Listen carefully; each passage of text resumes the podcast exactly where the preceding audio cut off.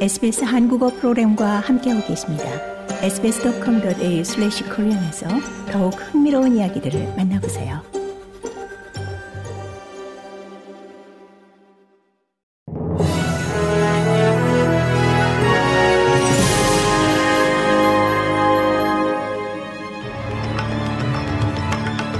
(12월 6일) 수요일 오후에 SBS 한국어 뉴스 간추린 주요 소식입니다. 이민 수용소에서 석방된 전 구금자를 법원이 다시 감옥으로 보낼 수 있도록 허가하는 긴급 법안이 어제 저녁 상원을 통과한 후 오늘 하원에서 격한 토론을 야기했습니다. 연방 야당은 일반적으로 테러리스트와 간첩에게 적용되는 그 같은 예방적 구금 체제의 시행을 지지했습니다. 야당은 또 이중 국적자의 호주 시민권을 박탈하는 권한을 부여하는 추가 수정안을 제안했습니다. 마크 드레피스 법무장관은 하지만 이 정부는 대법원에 의해 무효로 판단될 법안을 보길 바라지 않는다면서 시민권 박탈 수정안을 일축했습니다. 이스라엘 대사를 역임한 외교관 출신 데이브 샤마 상원의원이 호주 여행에 대한 이스라엘의 경고는 이 호주 내 반유대주의 정서 수준이 매우 높다는 것을 단적으로 보여준다고 지적했습니다.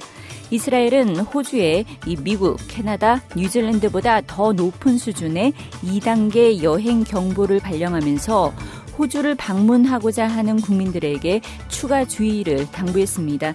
이는 하마스와의 전쟁으로 촉발된 반유대주의 정서가 호주에서 고조되고 있는 데 따른 겁니다. 샤마 상원의원은 최근 이 국내에서 발생한 일련의 반유대주의적 사건들은 호주의 다문화 사회를 위협한다고 말했습니다.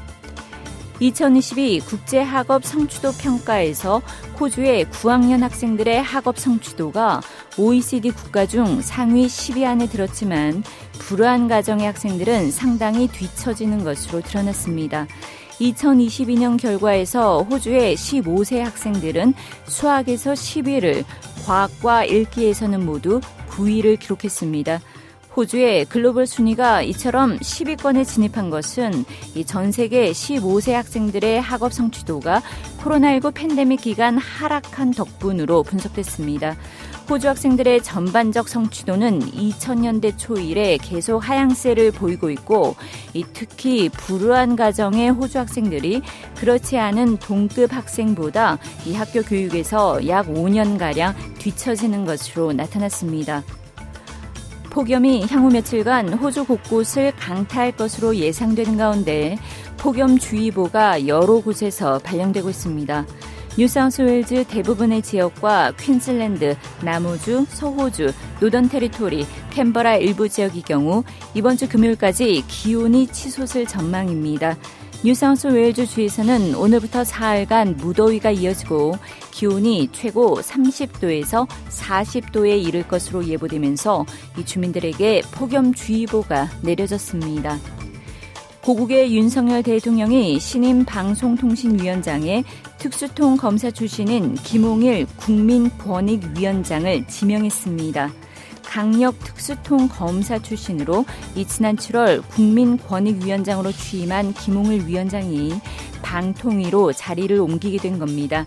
이 당장 정치권에서는 권익위원장을 맡은 지 다섯 달밖에 안 된 회전문 돌려막기 인사라는 점, 또 윤 대통령과 인연이 있는 검찰 출신이라는 점에서 비판의 목소리가 나올 것으로 관측됩니다.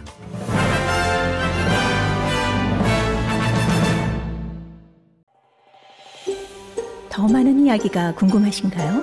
애플 포드캐스트, 구글 포드캐스트, 스포티파이 또는 여러분의 포드캐스트를 통해 만나보세요.